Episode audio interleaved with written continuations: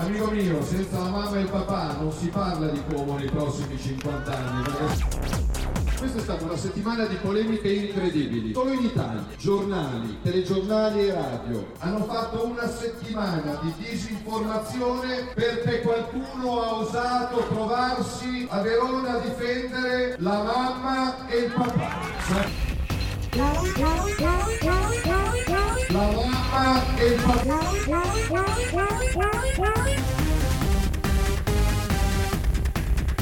Divertitevi voi. Poi ci pensa l'AIDS, questa malattia qua che è obiettiva, mettere le cose in ordine. Penso che l'omosessualità sia una seria minaccia per tutti.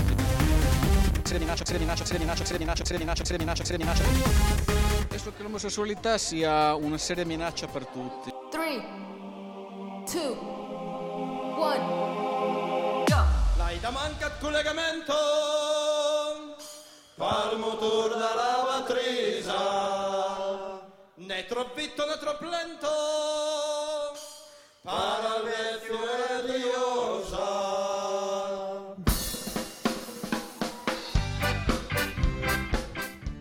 Raga, buonasera e benvenuti, nona puntata di collegamento, siamo quasi in doppia cifra, quindi buonasera dagli studi Comala, Border Radio, siete sul collegamento, io sono Daniele, con me Alberto. Alberto e Marcello, che stava finendo di cercare le ultime news. No, stavo cercando di fare partire il timer, perché stasera ci siamo dati come obiettivo di rispettare i tempi. L'hai fatto partire? Sì, in ritardo, quindi non ultime news. Allora, puntata scoppiettante, direi. Visto che siamo in un'osteria, cambiamo continuamente argomento. L'altra volta c'erano i Tre Lilu Live, stasera tutta dedicata all'attualità. E quindi insomma iniziamo con le notizie di agricoltura nel Volpianese. Perché il prezzo degli zucchini d'inverno è così elevato? Esatto. E anche perché adesso c'è questa mania dei pomodori mignon d'inverno da 10 euro al chilo. Basta con l'agricoltura unita. Basta. Pasta è la risposta. Pasta in bianco. No, puntata tutta sull'attualità.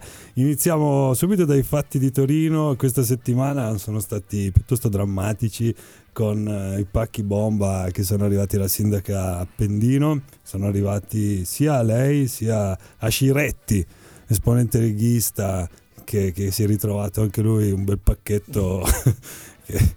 Il classico pacco bomba. Sì, ecco. Che forse è il classico regalo di Pasqua. Matrice anarchica probabilmente, anzi certamente... Arriverà anche noi dopo queste... No, beh, dai.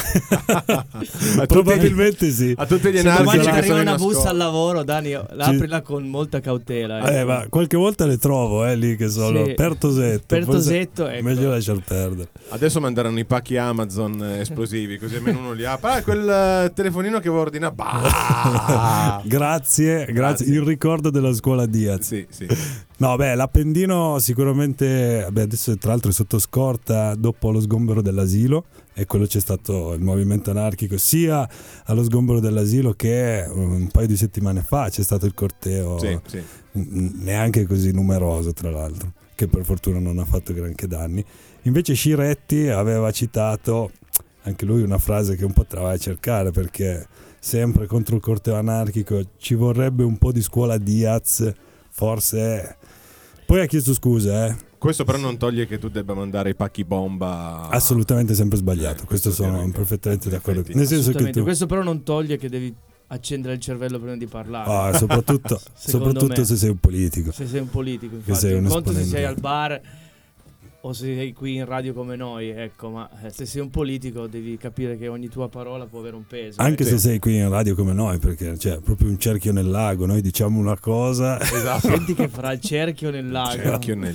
Nel grano. Volevo dire un cerchio nel grano. Chiudete gli occhi, immaginate il cerchio nel lago. E oggi sarà un'esperienza di meditazione. Un cerchio in un lago da pesca, delle trote, del ristorante. No, beh, comunque io non ho mai difeso l'Appendino, ma mi sento proprio di difenderlo in questo caso, perché si è superato secondo me il limite, ecco. Tra l'altro erano comparse delle scritte irricevibili sul muro del cimitero monumentale, quello in Corso Reggio Parco, dove erano minacce, cioè quelle scritte lì non potevano stare in nessun modo contro nessuno, rivolte a nessuno. Esatto, Appendino la scorta non ti basta, se vieni a Torino porta un cerino, sì, erano cose del genere. Le hanno coperte e devo anche fare i complimenti. Bene, volevo fare così. A forza di appaltare i servizi comunali si fa anche questa fine qua. Che adesso non leggi più, no, cosa c'è scritto, però io oggi sono passato e ho detto dove era la scritta? Ah là, no. L'ho vista da Settimo. L'ho vista da Settimo. Hanno messo un cartello là che ho scritto qui c'era la scritta che parlava male dell'Appendino, così in modo che uno... Sì, questo secondo me è un po', insomma, hanno fatto un po' come la scritta di Garibaldi a Roma, che hanno cancellato un pezzo di storia. Ah, è vero, perché è arrivato un Minucasola. Sì. Lì è stato proprio un Minucasola, ecco. È arrivato e ha detto oh, qui bisogna far dare una mano di bianco. Alla fine intanto la storia devi anche rifarla, cioè non è che puoi aspettare sempre restaurarla, sì, devi anche dargli un colpo tu, perché... Mamma mia, dietrologia, sì, sì, non negazionismo può... No, non può andarsene da solo la storia. Un colpo di bianco, un colpo al cerchio e un colpo di bianco. Un colpo al cerchio e uno al muro del Monumentale di Torino. Uno al lago dove butti il cerchio. Vabbè, allora questi sono i fatti drammatici di Torino che speriamo, cioè, in qualche modo si fermino qui, ecco, non diciamo si ripetano, quantomeno non si ripetono. Poi voglio dire, lì sugli anarchici possiamo anche aprire un discorso, però se stai dentro una città, voglio dire, l'anarchia è proprio il contrario di quello che tu stai cercando di affermare. Dal momento che sei anarchico, secondo me dovresti toglierti da dentro la società, perché se stai dentro la società è già un ossimoro, no? C'è qualcosa che proprio non quaglia. È chiaro che dà più interesse portare avanti la tua idea, cercare di cambiare la società da di dentro, ma non ha senso. Tu cerchi di dire che non vuoi nessun tipo di potere. Io ti ho perso, sì, Dani, ti ho perso. A città ti avevo già perso. Io ti ho perso a taglio il salame con coltello che c'è. Sì, hai ragione, mi sono avventurato in un terreno troppo difficile. Per rimanere in tema, un terreno minato. Ma meno male che andiamo su una puntata un po' più leggera. Sì, no? Allora adesso all'introduzione degli ospiti parleremo anche di cosa è successo non solo a Torino ma a Verona. Esatto. Cari ragazzi, caro Alberto, tu sei l'unico esponente tra noi tre che è veramente l'esponente della famiglia. Sì, sì, sì. Sono contento. Hai partecipato a Verona? Sei tu che hai aperto? Io sono andato, mi sono fermato a Pavia perché poi ho finito la benzina. Però hai detto il Padre Nostro da lì. Sì, ho detto il Padre Nostro in streaming. Ho acceso Facebook e ho detto il Padre Nostro in streaming. Cosa devi fare? Ogni tanto non è che uno possa tirarsi indietro. Top, congresso top, sì, l'ha definito. Cioè io se fossi andato a Verona mi sarei dovuto sposare prima di arrivare a Verona, prima del carteggio. Già, perché tu sei una famiglia che vive fuori da... Vivo, no, cioè non siamo sposati, fuori di casa, vivi in un garage. Io ho deciso di vivere in un garage e di affittare un camper per allargarmi. Ecco, qualcuno lo considera abusivismo, ma voglio dire, quando non puoi fare altro. Invece, vabbè, adesso ognuno poi è libero di poter dire quello che vuole. Ci sono state, una serie di cose dette, fatte intorno a questo congresso. Però un'altra cosa, il dato più eclatante secondo me è che erano 10.000 al congresso della famiglia, 100.000 invece i manifestanti che si sono espressi contro questa cosa. Diciamo che per tutti i canali tipo Fanpage, tipo Repubblica, tipo chiunque in realtà che abbia fatto dei video e li abbia pubblicati almeno su YouTube o sui mezzi di massa, c'erano una serie di clown, cioè di persone vestite da Garibaldi, di persone che portavano statue della Madonna, cioè mancavano tipo la processione di siciliani che portavano un santo. Beh, quelli li vai a cercare. 12 metri. No, te li vai a cercare, ma lì secondo me era abbastanza pieno anche, nel senso che allora tutte le partite. Ne parliamo direttamente con Nino Spirlì, nostro grandissimo ospite opinionista. Amico della nostra puntata. Amico della nostra puntata, della nostra trasmissione. E prima di andare in musica, Dani, ricorda solo il numero per... Oh, ricordalo tu. È là. Non ci tiro fino allora, non ho gli occhiali. 334 è una cosa dove. Allora 334 138 1098. Partecipate sempre numerosi come al solito. Esatto, perché abbiamo sverginato WhatsApp l'altra volta con la richiesta di una canzone. Adesso se volete intervenire siamo anche su Facebook e se volete lasciare lì i commenti. Pagina collegamento Border Radio. Adesso ci andiamo a sentire French Kisses and Cat Hair di Michael Ellis, un cantautore tedesco che ha fatto questa canzone bellissima.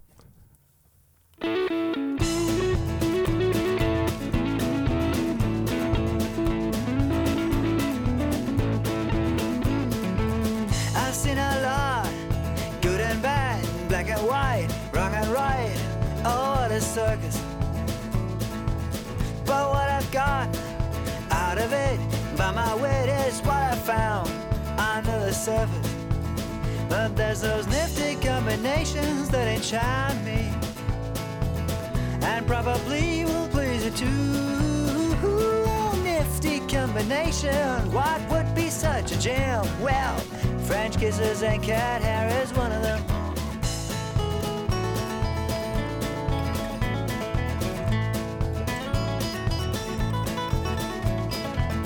A single thing, a single thought that I've caught often is worth little on its own. When they and I, oh, then by chance, get our hands on something to really set the tone. And there's those nifty combinations that enchant me, and probably will please you too. A nifty combination, what would be such a gem? Well, French kisses and cat hair is one of them.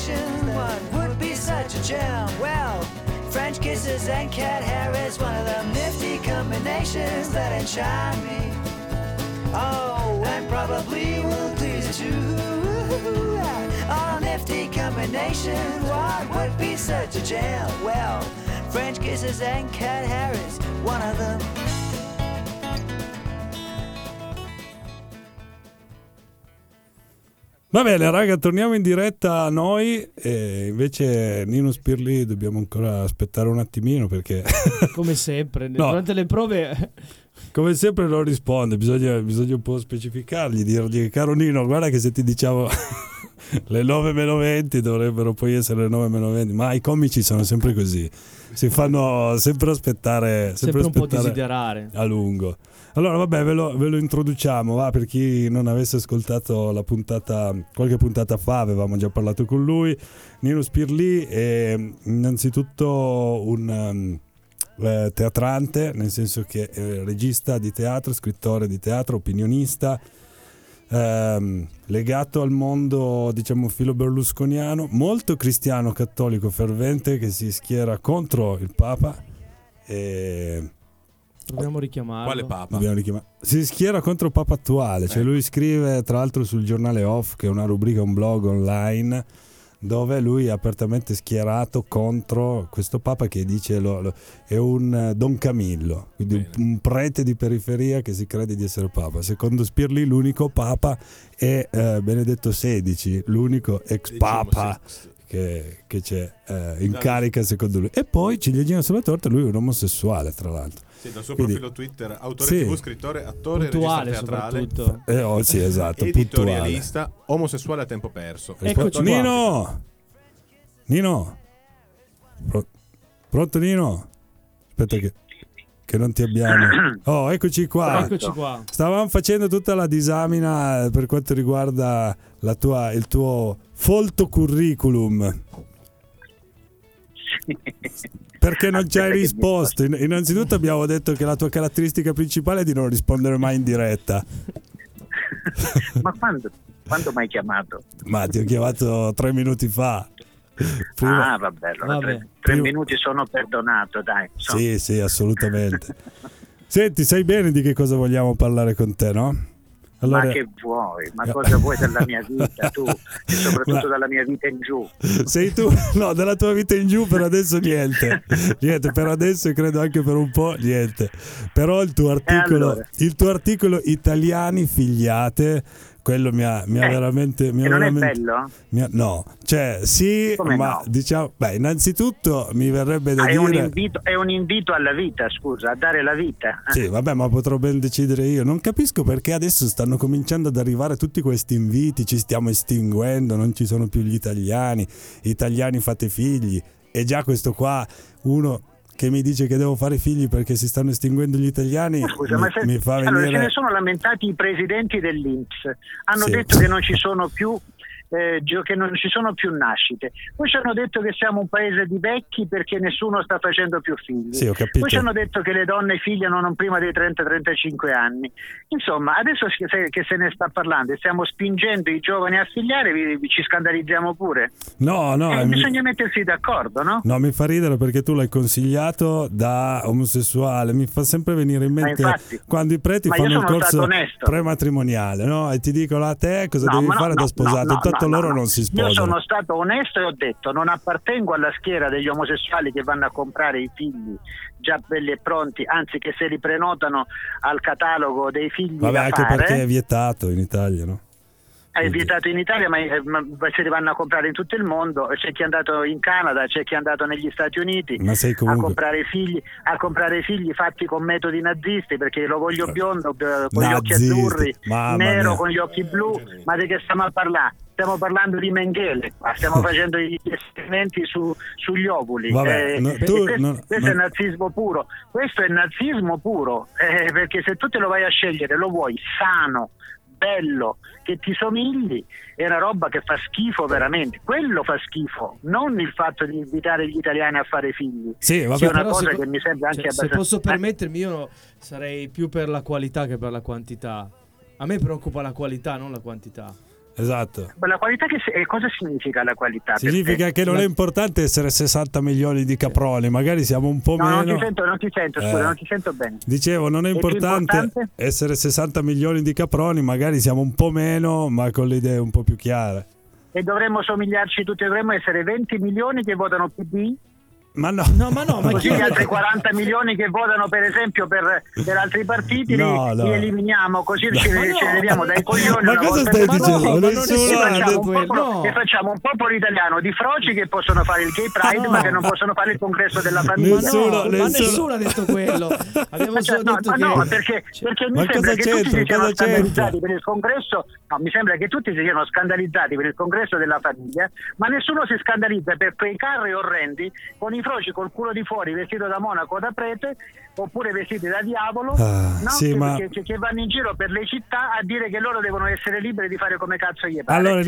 Allora, innanzitutto la filosofia è diversa, perché dietro la filosofia del gay pride ci sta una mentalità inclusiva. Guarda, se per la filosofia del gay pride te ne parlo più io che sono ricchione che tu che non lo sei. Però qualunque cosa... Non c'entra niente.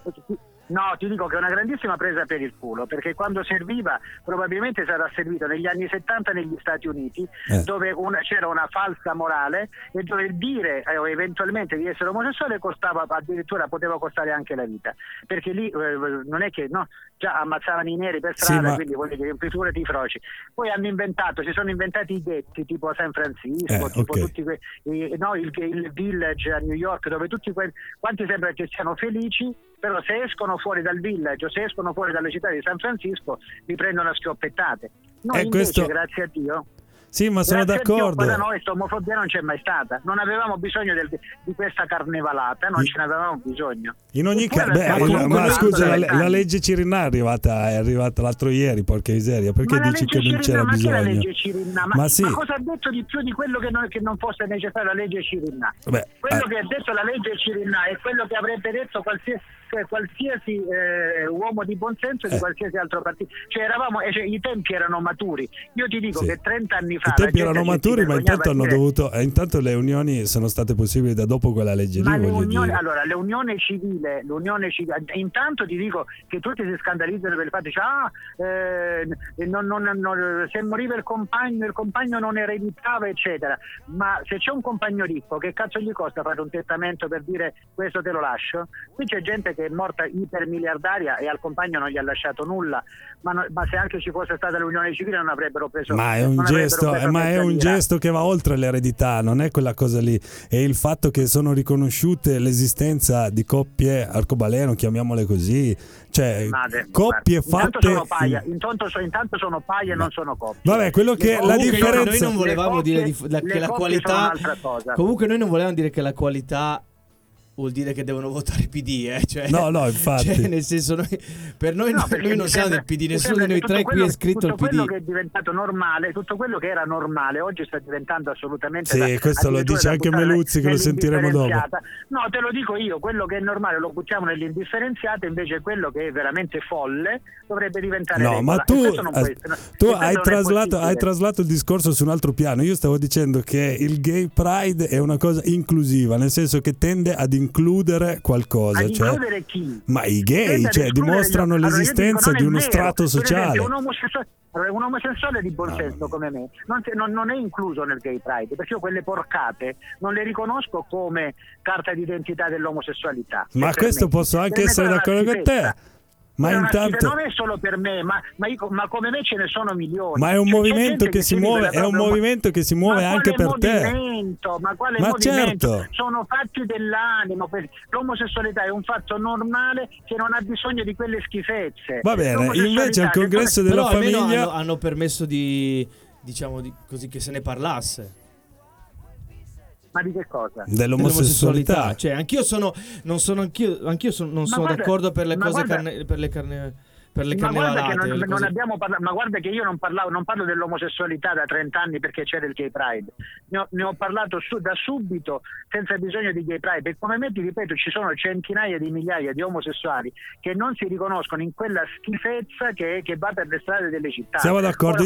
Però adesso i gay, potrai dirlo che rispetto a 30 anni fa. Io sono ricchione alla vecchia maniera. Non sono gay. I ricchioni, benvenuti a sti frocioni. Avranno ricevuto delle tutele maggiori oggi rispetto a 30 anni fa, o sbaglio? Anche grazie al Gay Pride. Ma a prescindere da cosa? Non c'entra niente il Gay Pride. E allora io ti dico che anche a prescindere dal congresso della famiglia, i cristiani sarebbero rimasti cristiani. Ma io ti sto dicendo, così come si chiede il diritto di andare in giro col culo di fuori al Gay Pride, non riesco a capire per quale motivo non si riconosca il diritto alle famiglie ad avere un congresso della famiglia. Ma ce l'hanno il congresso della famiglia? Io personalmente sono a favore non del congresso famiglia, ma del fatto che si possa fare, se ne possa parlare. Sì, noi non siamo contro il congresso della famiglia. No, è che io sono contro le posizioni che hanno assunto contro l'aborto. Quella è una legge che in ogni caso non può parlarne un manipolo di persone. Non può, è sbagliato. Allora, la legge sull'aborto, così come tutte le leggi, saremo liberi in democrazia, ognuno di dire come la pensa su ogni legge. Allora, certamente, allora io sono libero di dire che... Ma scusa, se fosse stata la pena di morte o cosa, se ne poteva parlare? No, direi che ne puoi parlare, poi tu dici ne parli e poi democraticamente voti contro. Tu stai dicendo quello. Ti confronti.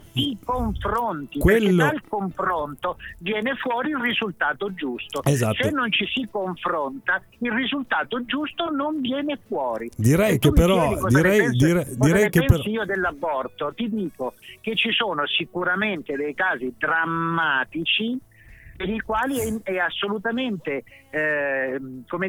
salutare, tra virgolette, eventualmente intervenire con una pratica che è drammaticissima, perché non è che una donna che abortisce il giorno dopo si sente benissimo, che non ne sono uscite per tutta la vita, per il resto della loro vita. Neanche fare un figlio, portare avanti una gravidanza se non lo vuoi, è traumatico alla stessa maniera, secondo me. Beh, ci pensi prima mentre stai scopando. Ci sono delle robe che ti possono consentire di non fare un figlio. Ma questa è una cazzata. Questa è una cazzata. No, l'intelligenza è la prima, ma no, non è una cazzata. Ma figurati, ma uno avrà, ma scusa, ma non è che si può fare come si vuole, ma se tu ti mangi 10 panini al giorno, poi non puoi dire tanto il giorno dopo mi vado a fare l'operazione e mi chiudo lo stomaco così posso, così dimagrisco. Ma adesso non è che possiamo, ma non è, ma devo avere il diritto di poterlo fare, devo avere il diritto di poterlo fare. Di poterlo fare laddove la cosa sia necessaria, non laddove la cosa sia necessaria. Ma non sono io, ma non sono io neanche tu a decidere se è necessario o no. Sarà la donna, ma deve poterlo decidere lei, senza che nessuno gli dica no, tu non puoi abortire perché preghiamo per quei 6 milioni di figli mai nati. Ma che c'entra? Dico, solo la donna lo deve decidere. Certo, perché solo lei che porta avanti la gravidanza, mica tu. Cioè, è una cosa talmente intima. Ma poi scusa. Come giustamente hai detto, potrebbe essere un trauma che ti porti dietro per tutta la vita. Quel trauma lì se lo porterà lei, quindi sarà ben libera di poter scegliere se portare avanti una gravidanza oppure no. Di portarsi avanti il trauma o meno. E quindi neanche di confrontarsi per esempio con l'eventuale padre di quel nascituro e che magari dice guarda, ti posso dire, piuttosto che tirarlo via e allora obblighiamoli a portare avanti un figlio che magari nessuno dei due vuole. Non obbligarlo, non ti sto dicendo obbligarlo. Io ti sto dicendo dal confronto può nascere una via di mezzo che è quella della serie non lo vuoi questo figlio, non vuoi far nascere questo, cioè non vuoi educare questo figlio, non vuoi allevare questo figlio, fallo, mettilo al mondo e ci penso io. Qual è il problema? Ci penso io, non si può fare questo? Ma ci penso io chi? Il padre, per esempio il padre. Ma sarà una scelta che magari fanno loro. Ma allora ragazzi, scusate. No, ma scusa, tutto stabilito che il referendum sull'aborto è stato fatto 40 anni fa, il referendum sull'aborto, più di 40 anni fa. Abbiamo deciso che questo è un diritto acquisito da quel referendum perché si perfetto. Basta, da lì andare Ma scusate, ma non si può dissentire. Ma si può, ma fatti gli affari tuoi, cioè nel senso tu non vuoi abortire, non abortirai mai, fine, ma non togliere il diritto a chi invece ce l'ha. No, ma io ripeto, non si può dissentire dall'aborto solo perché il referendum è stato fatto 40 anni fa. Puoi dissentire. Sei liberissimo di dissentire. Ma non devi togliere la possibilità di farlo a chi invece quella possibilità ce l'ha. Ma posso dire la mia. Ma neanche demonizzare chi lo fa però, neanche perché ma se qui si demonizza la famiglia. Ma assolutamente si demonizza la famiglia. Sì, si demonizza la famiglia perché addirittura si è parlato di medioevo solo perché si parla di uomo, di padre, madre e figli. Tra l'altro Nino, medioevo sono stato anche a confronti televisivi proprio 4 giorni fa su Rai 2 dove una deputata del PD mi veniva a dire che le famiglie sono tante. Io ho detto che per quanto mi riguarda la parola famiglia dovrebbe essere considerata come la parola miele, che non ha plurale. La famiglia è una, perché la famiglia in natura, per fare figli, per procreare, per mandare avanti le specie, ai vegetali, agli animali, ci deve essere il maschio e la femmina, il maschile e il femminile. Splendere non ha il participio passato, volevo dirtelo. Ma no, ma miele non ha il plurale, splendere non ha il participio passato. Secondo me però si confondono, si sta mettendo tutto assieme, stiamo parlando di famiglia, ragazzi, abortire. Quando tutto è chiaro, quando tutto è chiaro si cerca di creare la confusione, perché non piace la chiarezza. La chiarezza è quella che ha creato la natura. Ma che chiarezza? Ma sei un omosessuale che difende il congresso della famiglia dove hanno detto peste corna, hanno detto che sono contro natura, hanno detto che sono creati dalle società farmaceutiche gli omosessuali. Ma ti rendi conto cosa stai difendendo, Nino? E io perché gli dovrei levare il diritto di dirlo? No. Ma nessuno gli toglie quel diritto, lui fa solo di criticarlo, sì, ce lo possiamo avere. Ma perché dovrei levargli il diritto di dirlo? Ma nessuno gli leva il diritto, stavo solo dicendo che tu mi dici ci sono. Ma non mi scandalizzo. Tu dici che ci sono delle cose normali, io ti dico che in realtà tu stesso parli di cose che sono anormali, tu difendi una cosa che ti ha attaccato con parole irricevibili.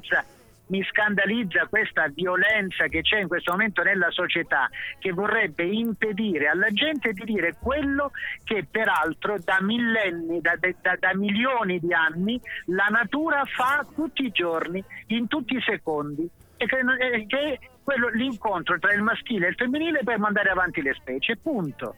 Tutto questo sta diventando addirittura contrario Invece tutto quello che è folle, perché è folle, sta diventando, vorrebbe diventare la normalità. Non mi piace, così come non mi piace questo nazismo travestito da libertà. Ma non c'è nazismo, la libertà. Ma sì, è nazismo, perché se voi volete impedire alle famiglie di dire che loro si fanno il loro congresso, ma come cazzo ci permettiamo? Ma chi glielo impedisce? Sono loro che hanno... Io ho una domanda. Nino, scusa, sono il terzo, sono Alberto. Ciao, bello, ciao. Tre. Ciao. Ma io ho solo una domanda. È bello, ti ho chiamato bello, non lo so. Beh, ti devo vedere. So. No, sarai un cesso magari, che ne so.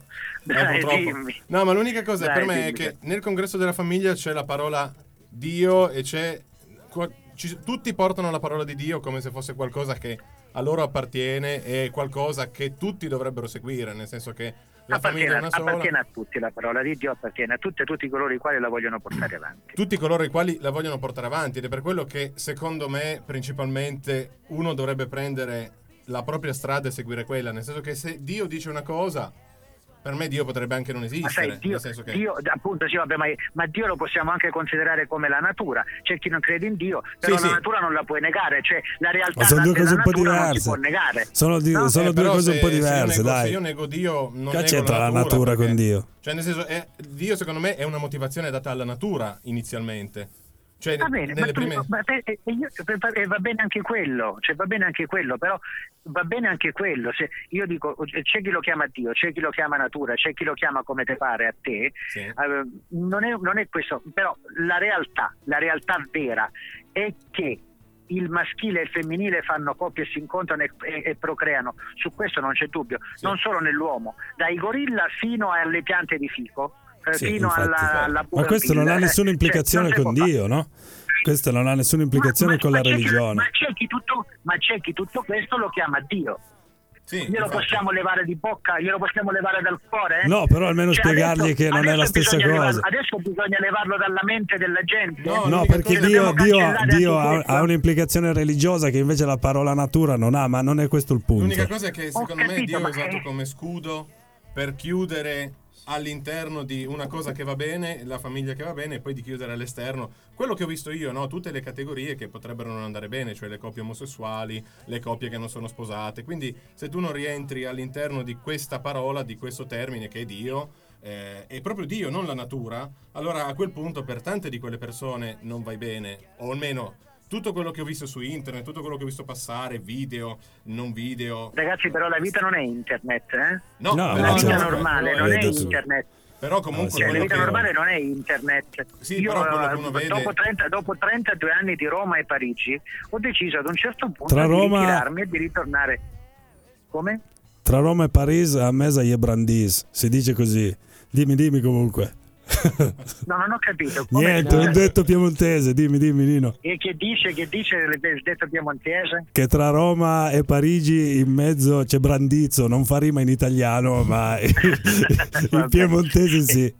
No, vabbè, no, ti dicevo, ad un certo punto ho deciso di ritornare nella mia nativa Calabria, dove ti posso assicurare che pur essendo spalmato come in tutto il resto del mondo i social eccetera, però poi alla fine la vita è molto è scandita ancora, come avete sentito dal suono della campana, voglio dire, cioè ci sono anche, oltre che tutte le modernità possibili e immaginabili, c'è anche quello. Allora che cosa significa? Che non è che il mondo viva di social e di messaggi social. Ah, no, ma è chiaro. Chi è dentro ai social network chiaramente pensa che tutto è che tutto quello che accade nel mondo è quello. Sì, ma sicuramente là.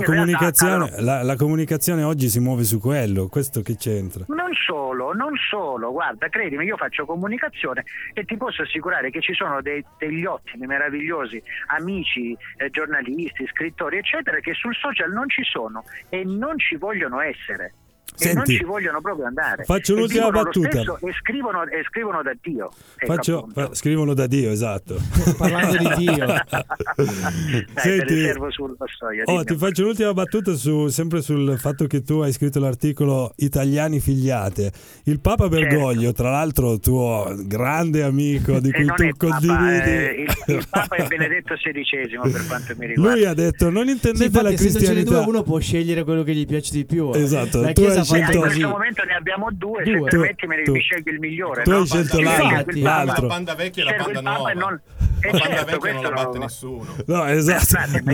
Scegli un po' il Papa che ti piace di più.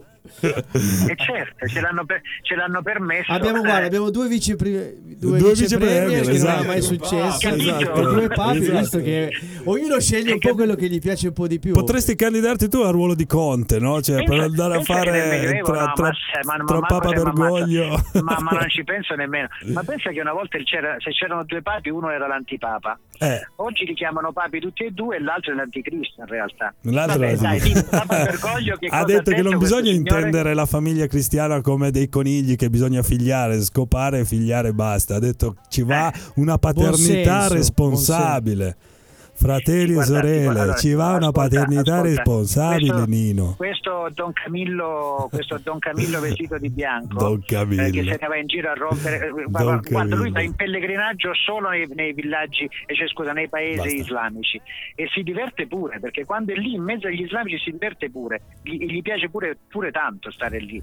Anzi, io lo pregherei di fermarcisi ogni tanto da quelle parti, perché magari a botte di kebab ce lo leviamo dai maroni.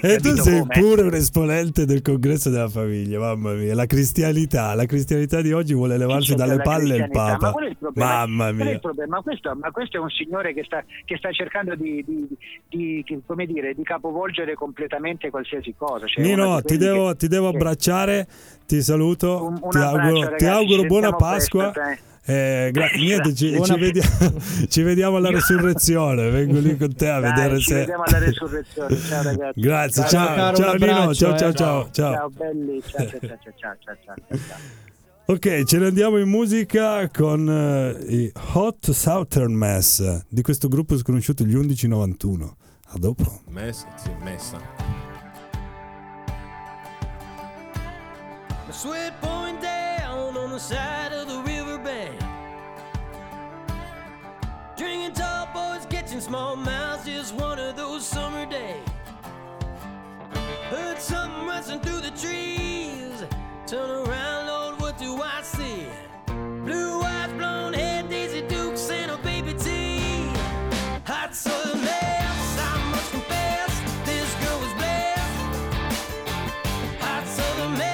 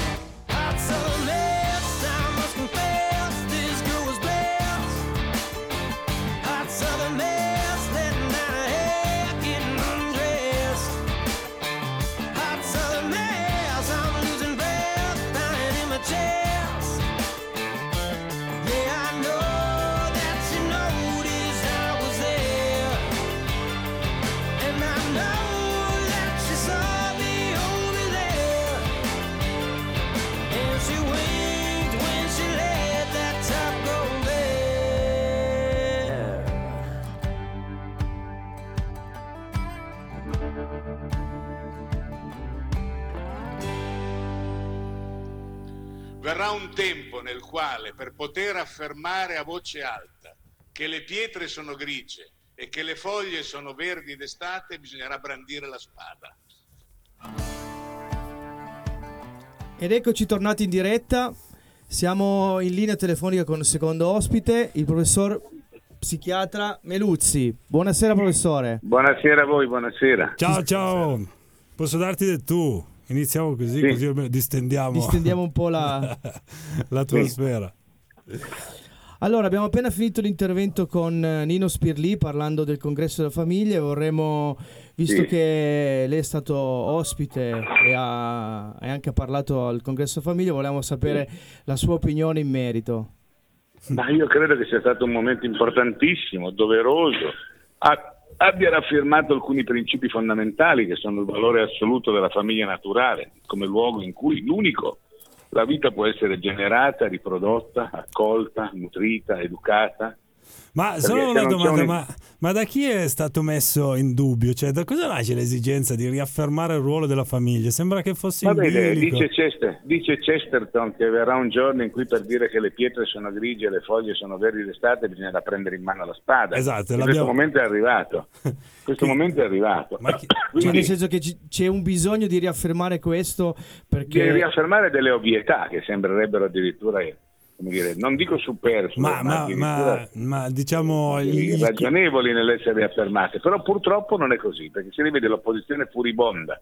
È stata fatta questa riunione di famiglie, di genitori, padri, madri e figli, da gruppi che addirittura hanno assediato la sede, hanno fatto sfilate, cortei, come se, come dire, questa cosa attentasse, che so, ai diritti dei gay o al mondo del transessualismo. Cioè, c'è qualcosa che si è sovvertito in maniera radicale, che bisogna riaffermare con puntualità. Anche la Chiesa, devo dire, non ha brillato, perché il pontificato bergogliano ci consegna al migrazionismo e anche al relativismo morale e culturale. Beh, però effettivamente l'accoglienza dei popoli fa abbastanza parte della dottrina cristiana, o sbaglio? Cioè, ma io credo che favorire l'invasione. Bene, se avesse passato così Pio V il tempo della battaglia di Lepanto, forse per fortuna Roma sarebbe una città musulmana come Istanbul. Beh, però purtroppo non è, come dice lei, l'accoglienza dei popoli. Non è questione di accoglienza, è questione di un'invasione sistematica, voluta, finanziata, organizzata,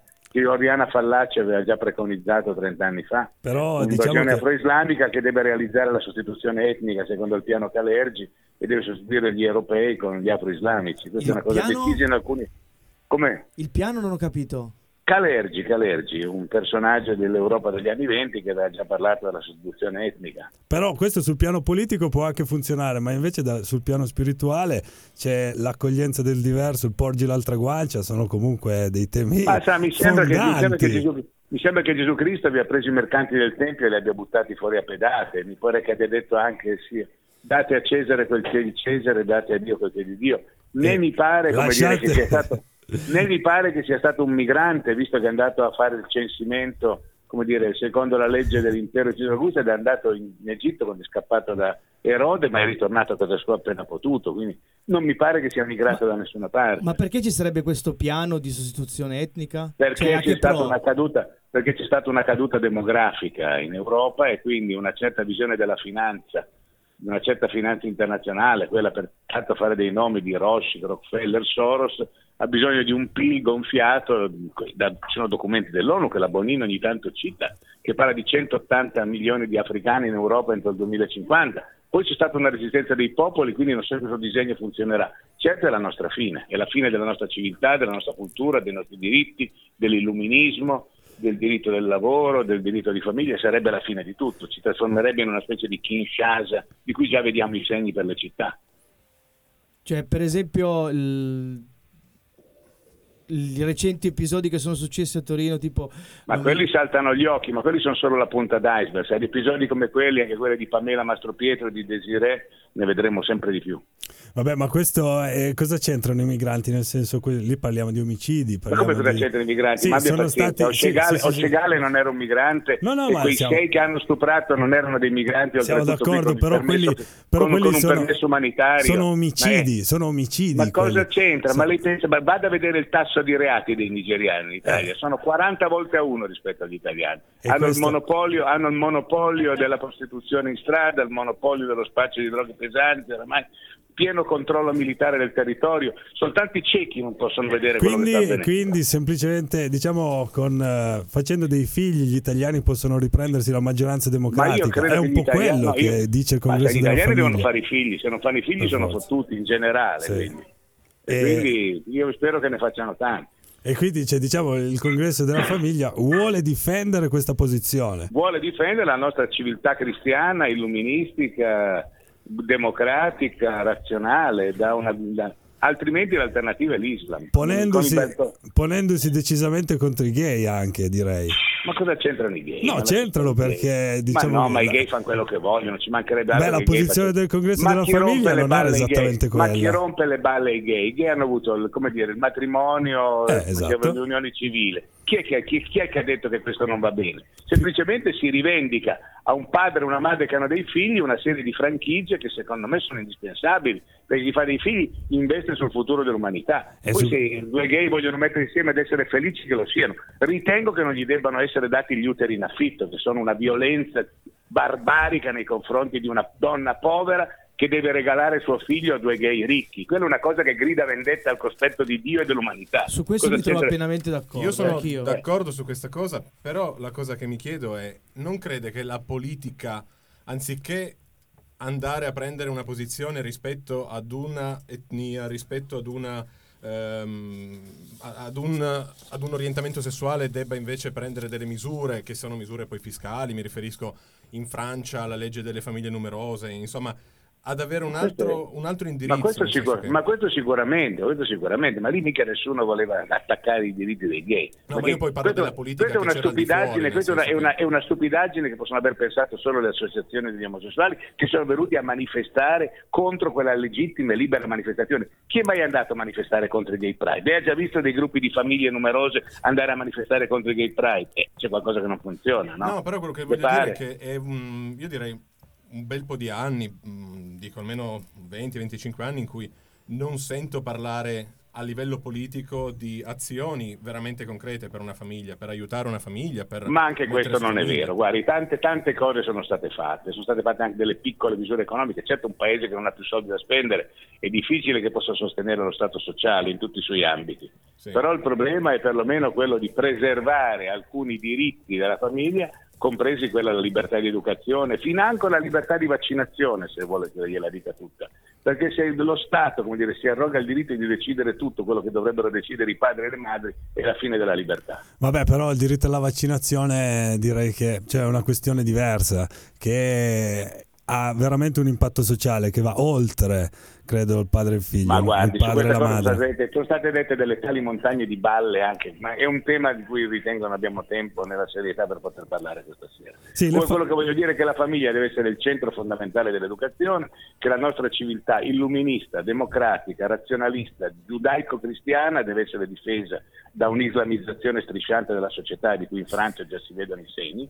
Ritengo che le famiglie numerose e meno numerose devono essere difese. Ritengo che i diritti di tutti vadano rispettati, ma anche quelli di cui i diritti vengono rispettati, come i gay, devono imparare a rispettare quelli degli altri e non venire a manifestare contro il palazzo dove delle famiglie sono pacificamente riunite, perché nessuno è andato a manifestare contro i gay pride. Vabbè, però quella rientra nella normale libertà di espressione, credo, no? Che si può fare. Ma io credo che non rientra nell'espressione assediare un palazzo costringendo i carabinieri e la polizia a proteggere chi. Io ho dovuto entrare in quel palazzo, come dire, protetto dalla polizia. Questo succede anche nelle partite calde di Serie A, scortano le squadre. Sì, però devo dire che nelle manifestazioni gay non l'ho mai visto.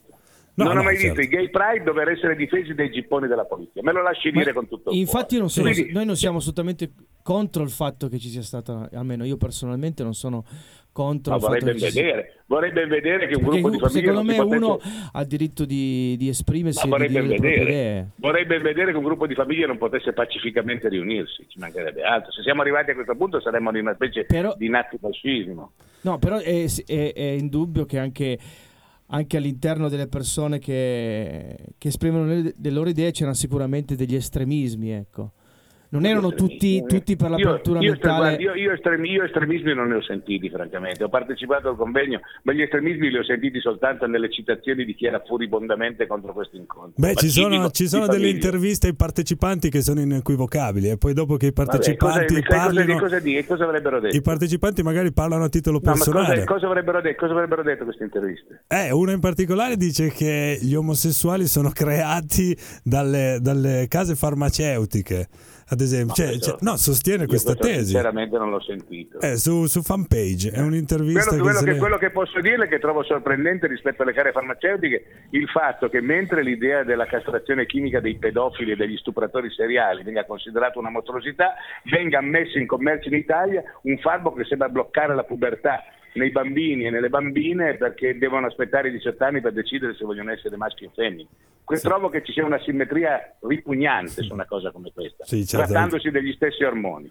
Io volevo cambiare un attimo discorso, fare una citazione invece sul suprematismo bianco, su cui diciamo ti sei espresso dicendo che è un movimento per sputtanare i sovranisti nel mondo, giusto? Credo ho capito giusto. No, io ho detto che quella cosa lì di un attentato di quel genere, ho detto che aveva oggettivamente come risultato quello di sputtanare chiunque, fosse contrario al globalismo e al migrazionismo. Quindi il suprematismo bianco non so neanche cosa sia, perché credo che il razzismo sia una cosa che nel mondo risale ad autori come Gobineau e altri sicuramente razzisti e che sostenevano la supremazia di un'etnia sull'altra. Ma siccome ormai si dice che le etnie non esistono, anche questo discorso viene meno, mi spiego.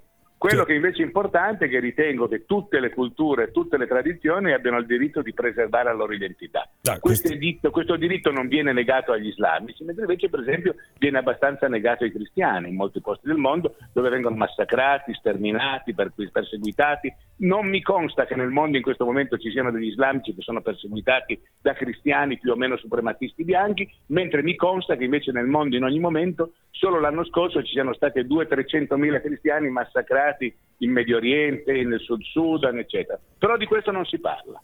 Come mai? Perché i musulmani hanno il diritto di massacrare i cristiani e i cristiani non hanno neanche il diritto di porsi in una logica di pura autodifesa? Me lo vuole spiegare? Io quello che volevo chiedere era come mai non si riesce a trasferire, cioè l'informazione oggi mediatica, quella che troviamo su YouTube, su Facebook, riesce sempre a essere molto mirata, cioè vedendo il congresso della famiglia dall'esterno, da un video su internet si vedono persone che abbracciano la croce, abbracciano una statua di Maria e quindi ai più suonano come atteggiamenti estremi, atteggiamenti estremamente religiosi. Perché invece i musulmani che lapidano le donne in Afghanistan invece sono una manifestazione che voglio dire è come mai poi tutto il mondo dei media, cioè nel senso noi siamo qui al telefono con lei per parlare, appunto per trovare un punto che non sia soltanto quel video lì, perché poi gli strumenti di maggiore diffusione sono quelli che danno un'immagine. Ma perché il mainstream è unilaterale, è di tutto nelle stesse mani. Di chi sono i giornaloni? La Stampa e Repubblica di De Benedetti. Chi controlla il grande mainstream? Un certo grande capitale finanziario che fa capo, ripeto, a personaggi che si chiamano Rothschild, Soros, Rockefeller. È chiaro che se il mondo della finanza internazionale, globalista, controlla l'informazione, è chiaro che sarà su qualche radiolina come la vostra o su qualche realtà, del tutto marginale. Comunque del tutto marginale? Noi siamo una realtà fondamentale.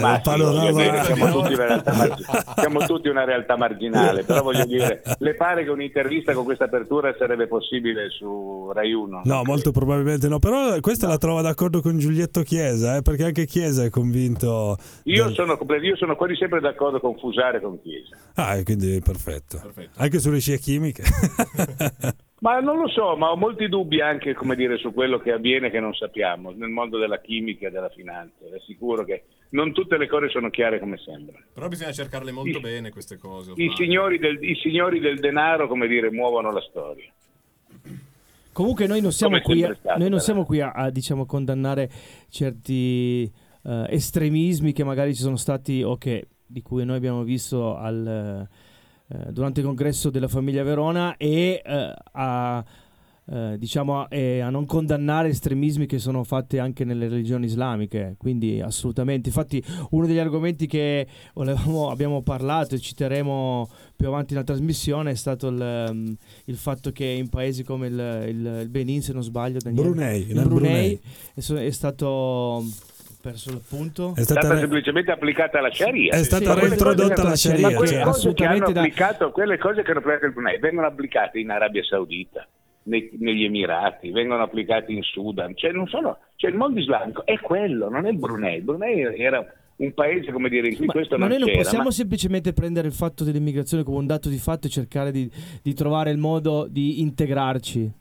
Sì, cioè, lo dica loro, chieda loro se vogliono integrarci, chieda ai musulmani che sono qui, che circolano per Torino, anche quelli che vengono dal civilissimo Marocco o cose di questo tipo, se ritengono che il Corano, il Sacro Corano, dove dice che l'apostasia è punita con la morte e la blasfemia è punita con la morte, può essere cambiata. Vedrà cosa le rispondono. Io credo che nessuno meglio degli islamici possa parlare dell'Islam. Non penso che lei possa dire che cos'è l'Islam meglio degli islamici. Allora forse il problema, se togliessimo la Bibbia magari saremmo tutti d'accordo sul Corano. Ma guardi, io non lo so, però voglio dire, non mi consta che ci siano in giro per il mondo dei cristiani che lapidano le donne.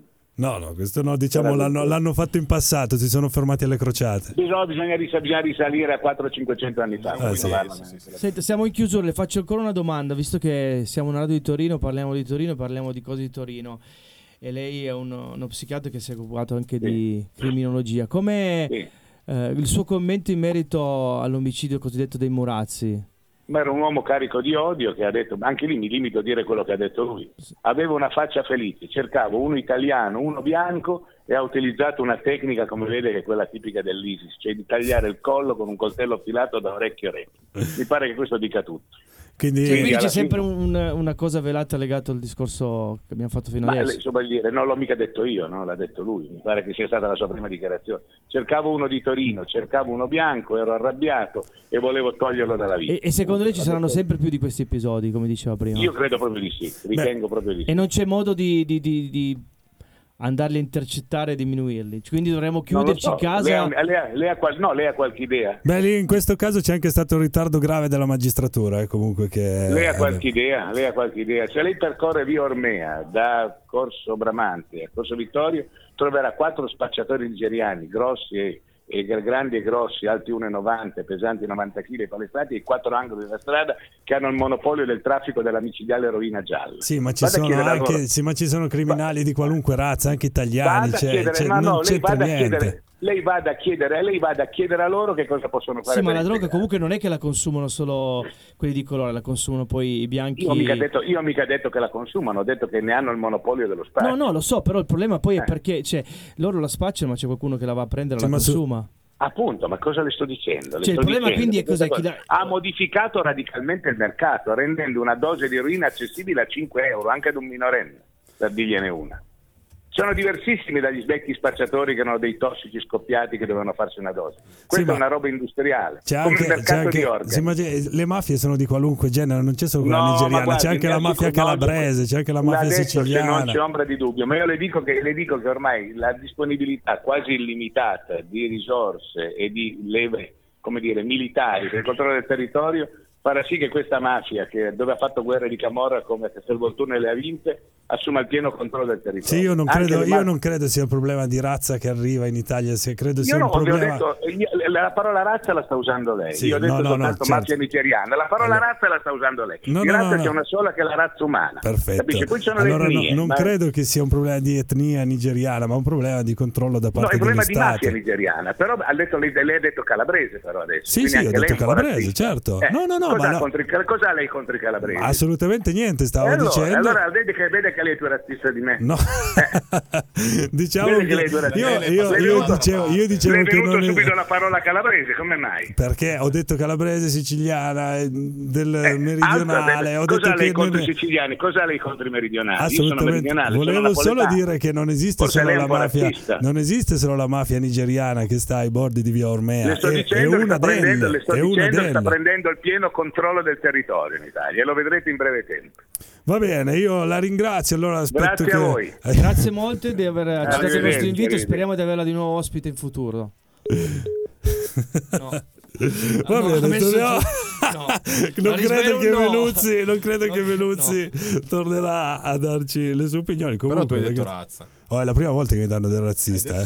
È la prima volta che mi danno del razzista. Meraviglioso. Hai dato un'opinione. Sì, ma infatti questa è proprio uno scivolone. No, uno scivolone, perché quando affronti questi temi poi sbagli questa parola. Boh, sei assolutamente fottuto. Va bene ragazzi, ce ne andiamo in musica. Con i twist sensational di Freddy Noise. Ho pensato che l'ultima parola che ho dovuto dire è una parola che non mi appartiene, ma che ci unisce tutti, in tutte le confessioni cristiane. Ed è la preghiera che Gesù ci ha insegnato, che è il Padre nostro, e che io mi accingo a recitare insieme a voi. Padre nostro.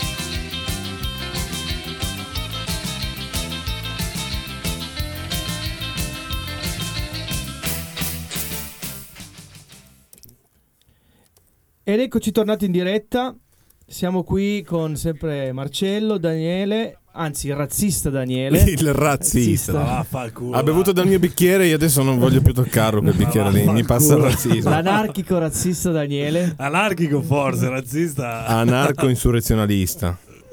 Questo polemico, ti guerrello Marcello, fai attenzione da questa, sei un razzista, da questa frase in avanti. Ormai abbiamo capito che sei un razzista. Sì, esatto. Senti, dimmi invece tu cosa ne pensi della sostituzione razziale. Si sta operando secondo te, Marce? Non lo so, non lo so, non è possibile. Adesso abbiamo delle cose. Ci sono veramente, guarda, cioè, non lo so, è incredibile. C'è una ragione per tutto. Come? C'è una ragione per tutto. No, ma una spiegazione per tutto. No, ma è incredibile che c'è. Ogni cosa è un problema. Ma no, ma poi soprattutto sembra sempre dietro ci sia un complotto. Ci pensate un attimo. Programmi degli anni '20, dai raga, mi sembra mi sembra veramente no, ma quello ridicolo. Che volevo dire, se ci pensate un attimo, tutte le generazioni storicamente hanno avuto i propri problemi, no? Ma in questa non lo so se ci stanno caricando di qualsiasi cosa. Allora, l'inquinamento, la sostituzione razziale, diciamo che noi vogliamo informarci e crederci a queste cose qua. Dico, noi è giusto che ci informiamo e ci crediamo e ne parliamo, ok? Ci proviamo, però voglio dire, il carico del 90 che ci stiano, e ogni volta c'è una cosa, non potremmo. Sì, l'altro giorno facevamo anche questa considerazione a proposito della musica, no? Che magari negli anni 60-70 anche i testi delle canzoni erano fuffa, parlavano di niente, erano testi allegri. Negli anni 60? Ma l'hai detto tu. Sto citando te che hai detto che oggi Mahmood parla di cose. Parlavano anche di tele, parlavano anche di droga, parlavano. Sì, ma io sto parlando di Bandiera Gialla, le canzoni da balera, che adesso le canzoni da balera sono diventate il trap, il rap di Mahmood, che invece parlano subito di soldi, problemi, gente che fatica. Cioè, a 20 anni, veramente questo e questo però è un po' sintomo dei carichi che secondo me le generazioni, anche noi, le generazioni future si portano addosso. Generazioni future ne tanto noi altri che abbiamo 40 anni per gamba. Io non sono la generazione futura, io sono già la generazione passata. Noi facciamo parte delle generazioni di bandiera gialla. Io vedo già nello specchietto retrovisore le generazioni. Che vedrai. Io non mi ritengo di una generazione futura. Io mi ritengo di una generazione futura. Nel mio paese bandiera gialla è arrivata nel 91. Voglio soltanto farvelo sapere. Daniele, per favore, che si è lanciato. Daniele ha un microfono a mano e adesso è diventato un cantante. Jimmy Fontana, per favore. SM58. Sì. Secondo me comunque negli anni 60-70 davanti avevi la crescita, quindi potevi andare a fare l'operaio, c'era lavoro, facevi la casa. Stiamo parlando dei testi italiani, no? Quindi immigravi dal sud, venivi al nord, trovavi lavoro, ti inventavi un mestiere, riuscivi a prosperare. Io sono cresciuto dall'84 al 2002 più o meno. Bravo, complimenti. In altezza, esatto. Ma dopo, adesso nel giro vita a un certo punto sono fermato. Sì, adesso sto crescendo di là. Verdura. Sì. Hai mangiato tanta verdura o la carne? No, per sapere tutto. Ho mangiato di tutto. Per sapere come eri cresciuto, se a forza di cetrioli. Oppure se no, così per sapere. Tu cosa ne pensi tu della sostituzione razziale? Tu che sei padre, tu devi garantire un futuro. Io sto già garantendo un futuro a mio figlio. Sì, gli sto garantendo un futuro. Sto lavorando. Sì, certo, perché adesso sto mettendo da parte della roba. Vabbè, ma adesso sei della roba dei nigeriani.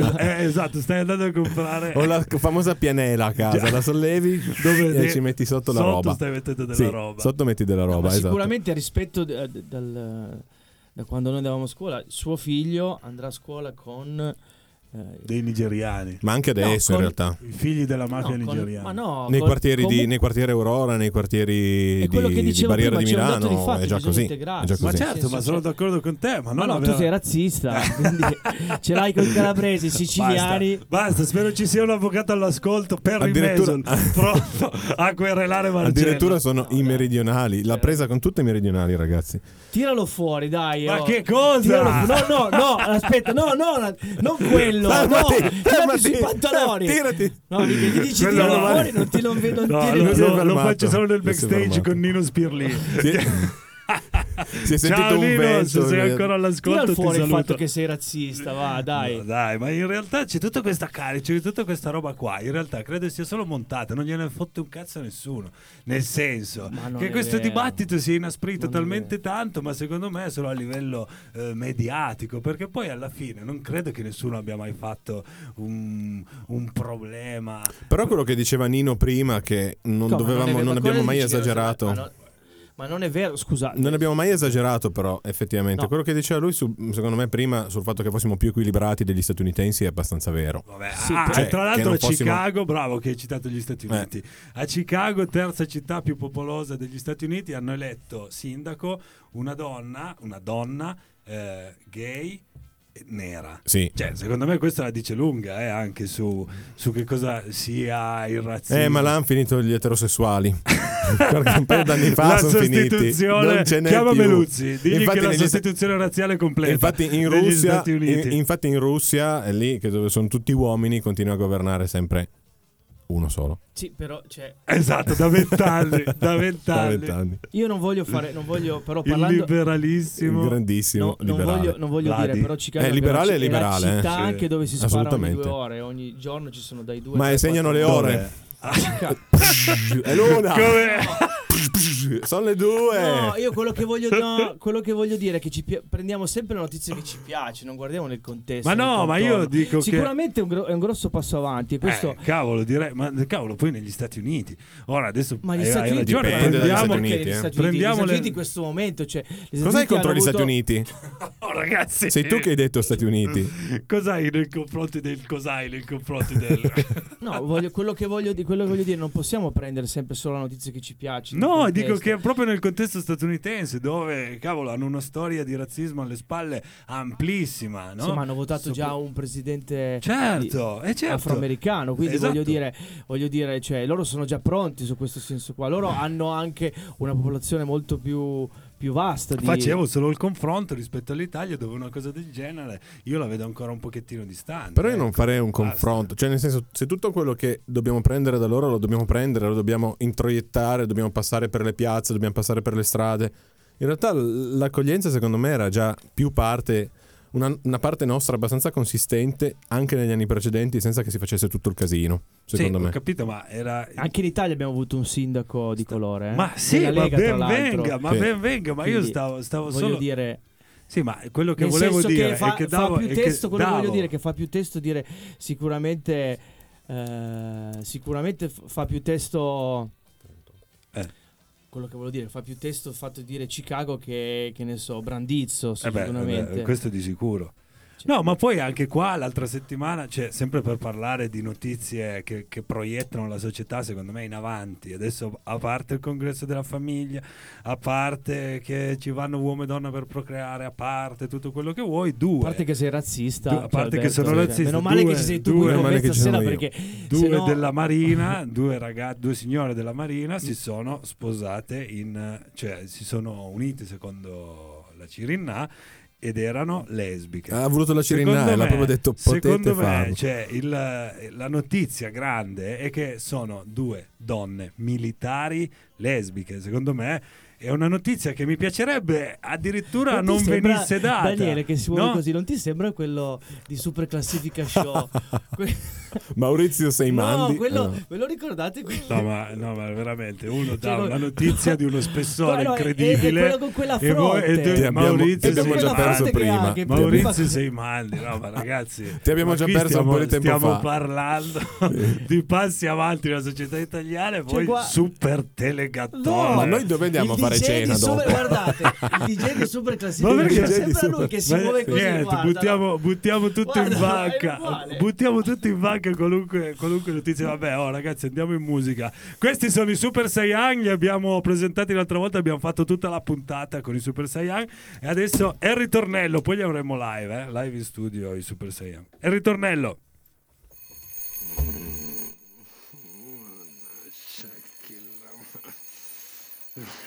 Harry si sveglia, ma non gli va tanto, fa colazione di quando in quando, poi va al lavoro ed è già stanco, col suo lavoro la spina nel fianco, arriva allo stadio, finisce il cannolo e poi si mette alla porta da solo, le mani sui fianchi, velocemente, un attimo prima che arrivi la gente. Al ritornello!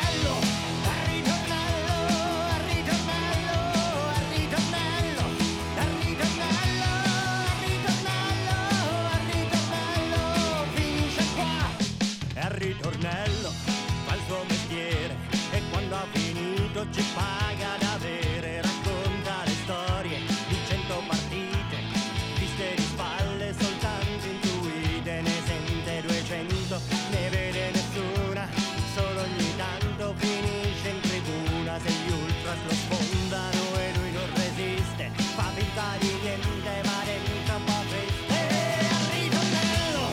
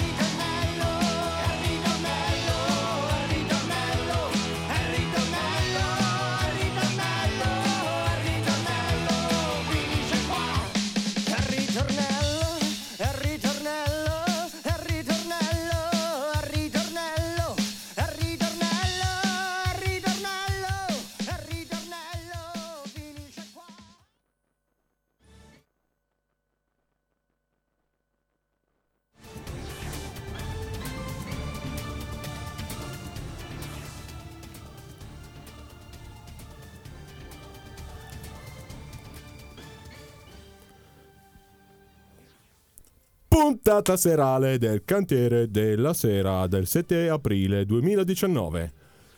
Terza posizione, medaglia di bronzo alla notizia proveniente dalla nuova provincia di Asti. La consigliera si interroga sul perché il museo non sia più aperto. Perché non è più aperto il museo del Risorgimento?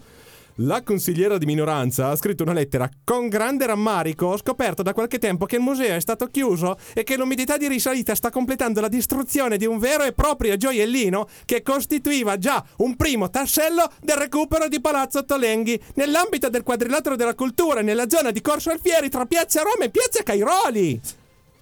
La risposta del consigliere: bastava una telefonata per capire che l'avremmo riaperto la settimana prossima.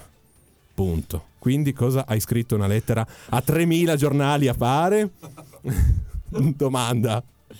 E mi sembra i toni della lettera erano questi con cui ho letto la lettera. Perché la nuova provincia di Asti, hai detto? Perché la nuova provincia di Asti è foriera di notizie meravigliose e notizie bellissime, anche se sta cambiando. Bisogna cercarle adesso un po' con lanternino, sì, ma andiamo alla seconda, terza posizione. Nizza Monferrato punta sull'informatica e vigila sul sonno dei camionisti. Pinin. No, Strublun ancora. E beh, a Nizza, voglio dire, se vedete, andate per favore sulla stampa di Asti e cercate questa notizia. È del 21 marzo, non è di adesso, però i vigili in questa notizia hanno una posizione meravigliosa. Spiegami cosa vuol dire che vigilano sul sonno dei camionisti. I vigili vigilano vigili. Prima di tutto hanno cambiato tutte le macchine ai vigili di Nizza Monferrato. Esatto. Sai cosa hanno preso? No. Le Honda Civic. Vabbè, ottimo. Era una battuta. Le Honda Civic. Perfetto. E poi dopo si sono messi qui con questo tablet e hanno detto: guarda che bello il tablet. E si sono fatti fare una foto e hanno fatto pubblicità al supermercato degli sconti. Vigila sul sonno dei camionisti perché sono vigili. Ma non capisco. Sono sempre lì. Appunto, sono lì delle tendine di notte che vedono che qualcuno fa quello che deve fare e qualcun altro dorme e dice: lascialo dormire, che è lì che dorme bene, smia Nangiuletta. Lascialo dormi. Ma spostiamoci e qui si raggiungono in seconda posizione medaglia d'argento. La pedana costa troppo, il disabile vada sul balcone. La protesta della famiglia di un malato di Alzheimer che non può uscire di casa a Nichelino. Non ci devono essere pazienti di serie B. Razzista! Devi... Daniele, se dici qualcosa contro gli anziani, chiudiamo la puntata. Chiudo la puntata qui. Posso ancora giocarmene una, poi sono espulso definitivamente da qualsiasi canale di comunicazione. In realtà, secondo me, hai già tipo una come si chiama? Una diffida per la prossima partita. Sicuro. Sì, poi scatta la DASPO. Sì. Comunque, niente, praticamente a Nichelino questi hanno detto: ma abbiamo un signore anziano, metti che sia lo zio, non lo so, un signore anziano in casa, 81 anni, su una sedia a rotelle, ci fate una rampa per uscire di casa? Allora, se dovete portarlo proprio all'aperto, mettetelo sul balcone. Boh, esci con la fine della risposta. Diciamo che hanno risolto. Hai risolto il problema alla radice. Il problema velocemente. Sì, hai risolto il problema velocemente. Trattato come un canarino. Sai, anche esatto. Il canarino per fargli prendere aria lo metti sul balcone delle volte. E delle volte lo metti anche in una miniera e poi dopo, quando c'è il grisù, esatto. Lo porti fuori perché è morto. Sì, lo metti in una miniera ed è l'ultima cosa che hai fatto per il canarino. Ma veniamo alla prima posizione. Aspetta, vediamo. È la prima posizione. Doppietta di notizie dalla nuova periferia di Torino, Chivasso e Settimo. Nuovo attacco dei lupi, uccise capre e pecore. Molto bene. Beh, ma la reazione qual è? Perché uno si dice gli animali, no? Una capra sul tetto di un'abitazione. Intervengono i vigili del fuoco di Chivasso. Che la capra voleva anche starci su quel tetto dell'abitazione. Cazzo, c'erano i lupi. Ci sono i lupi, mi ammazzano. E in questa doppietta di notizie noi ci troviamo veramente a dover... che tra l'altro è proprio anche cronologicamente vera, cioè 16 marzo 2019 nuovo attacco dei lupi, 19 marzo 2019 tolgono una capra dal tetto, cioè cronologicamente è così. I vigili del fuoco di Chivasso tra l'altro hanno appena... Sotto la capra la casa... La casa... È I vigili del fuoco di Chivasso hanno appena comprato un camion nuovo, tra l'altro. Sì, sì. E questo è importante. No, questo è importante. Sì, che sì, abbiano potuto utilizzarlo per andare a tirar giù una capra. Questo se compravano una capra nuova invece. Oppure hanno comprato un camion per il trasporto bestiame. È una capra. No, sai cosa hanno fatto i vigili? Sono stati con un branco di lupi, hanno aperto, hanno liberato i lupi che hanno sbranato la capra sul tetto. Oppure se la vedi sul tetto è una capra affetta da bipolarismo che si crede uno stambecco. Ha detto era la roba più inclinata che trovavo a Chivasso. Ma era una capra o era qualcuno che aveva una capra di quelle una crava, come si dice? Signori, andate a cercare veramente sulla nuova periferia.it, c'è una meravigliosa foto di una capra sul tetto. Scoppiettante nuova periferia. Sì, scoppiettante. Ora basta, di solito titola così. Ora basta. Ora basta. Invasione di capre sui tetti di Chivasso. Il caso a Monteo da Po nel Chivassese, ma ci sono diverse foto, c'è proprio uno slideshow. Potete vederle tutte. 3 anche vicino a un comignolo, 4 perché 5 foto di una capra, è meraviglioso. Inquadrano tutte il camion nuovo dei vigili, per quello. Sì, sì, inquadrano anche il Peugeot, fotografare. Sì, e poi hanno detto cos'è che perché sei andata sul tetto e hai detto "Ma ho visto due coupe messi male, sono andato a dare una sistemata", perché sappiamo che a Chivasso anche le capre ci danno una mano. Vabbè, senti, posso invitare chiunque riceva una notizia che ritiene il più trash possibile. Ma per favore, invitami, ti prego. No, vi invito a scrivere. Sì, sia su WhatsApp che sulla nostra pagina di collegamento Border Radio su Facebook. Voi se ricevete una notizia del genere, noi ve la leggeremo, insomma, la mettiamo in classifica. No, mettiamola in classifica assolutamente. Il numero è 334 138 1098. No, ma se scrivete a quel cellulare lì durante la settimana è spento. Vabbè, ma noi le leggiamo un'ora e mezza prima. No, ma scriveteci su Facebook. Esatto, scriveteci su Facebook, sulla pagina Facebook, se voi avete una notizia. Anche insulti, dicendo Daniele sei un razzista, Anzi Alberto, io aprirei una rubrica. Una rubrica, Daniele vattene. Ma sai bello, Daniele vattene. Quello che mi piace di questo programma è che questa radio, com'è che la definite Meluzzi? Radio che di piccole, poco conto. Sì. Prima sei lì a parlare della sostituzione etnica e un minuto dopo parli della capra sul tetto a Monteo. Questo però effettivamente è vero. Io mi sento l'orgoglioso padre di questa rubrica, posso dirlo. Sì, è vero, tu sei il padre putativo. Sono il padre putativo. E quindi puoi partecipare al congresso della famiglia. Io sono padre putagenico. Sei padre un'altra volta, Alberto. Grazie. Ma ricordati che è importante essere un padre responsabile. Non stare qui a fare figli come conigli, non sfornare una rubrica al giorno. Ma perché poi sei qua a quest'ora e non sei a casa da tuo figlio? Esatto, chiedimelo. Sei un padre deforme. Allora ce ne andiamo in musica con... Ma andiamocene in musica, dai. Sì, Cristo, non abbiamo tempo. Quanto ci rimane ancora, Cri? Andiamoci. Sì, allora sì. Loud Dog e Coming Home. A presto.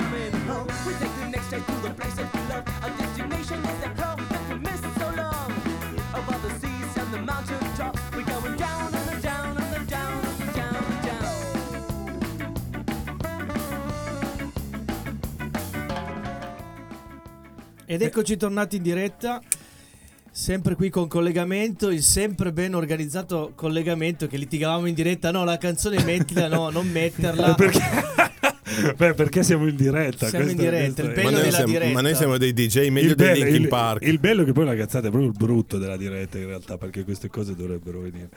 Allora, buon, saluti allora, buon, via, buon. Vabbè, ciao. Ci avete rotto il cazzo. Saluti finali. Oh, vi ricordiamo, prossima puntata ci sarà l'attrice teatrale Laura Curino, che se ne starà qui con noi durante la puntata. Sì, viene qua in studio, lo stavo dicendo anche da Daniele. Daniele mi ha detto una cosa, io gli ho fatto un gesto. Non lo so, non è sicuro perché. Ma è qui. Perché dobbiamo anche portarla a casa. In realtà lei ha detto che dice va bene tutto tranne il razzismo. Infatti, quindi, infatti sì, adesso sì. Dovrò farle sentire questa puntata e dire guarda che stai venendo a parlare con un uomo tipo l'attore di American History X. Signori, io qua sto guardando delle notizie sulla nuova periferia che sono. Ma non è vero, dai, stai guardando il porno. Preparatevi. Dai, no, è un padre. I padri non guardano. No, io non guardo più i porno. Più niente. No, ma solo più il congresso della famiglia. Pugnette. Ragazzi, vi saluto Daniele Tosetto, Alberto Pera e Marcello Pedazzini. Vi saluto, vi mandano un abbraccio e viva la famiglia naturale. Viva la famiglia naturale. Viva lo yogurt naturale bianco. Sì, un saluto dai razzisti. Sì, ma puoi mettere la canzone. Stavo parlando con la regia, saluto anche Cristian tra l'altro. Ciao Cristian. Ciao Cri, grazie che ci stai dietro sempre, porca miseria.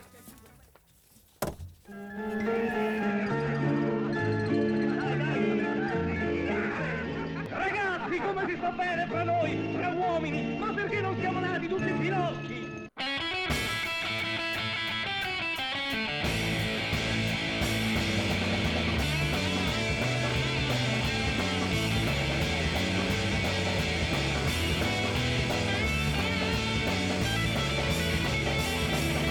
Sveglio mattino, bevo un grappino, mi fumo un sigaro, me viene su gattaro, son gredo.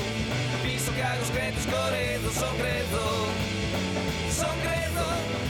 E visto Chicago, screto, scorreto, son gredo. E a mezzogiorno mi guardo un film porno, mi sparo una pipa, mi sbaro sulla trippa. Son gredo. E visto Chicago, screto, scorreto, son gredo. Son gredo. E visto Chicago, screto, scorreto, son gredo. Mezzanotte a papale veciotte, mi tolgo una puttana mica palmo la facciana, son gredo. E piso cago scredo scorredo, son gredo. Son gredo. E piso cago scredo scorredo, son gredo. Wow!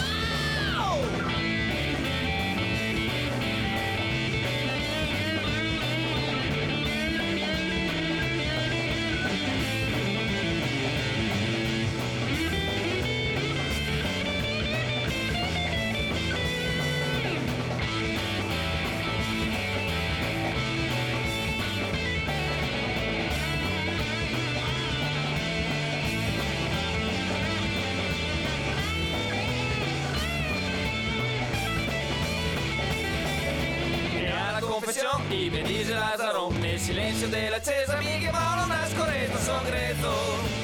Visto cago scretto scorretto, son gredo.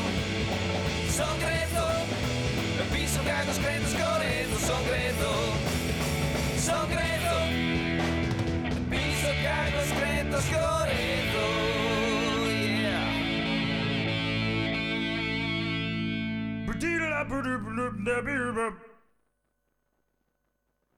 Thank you.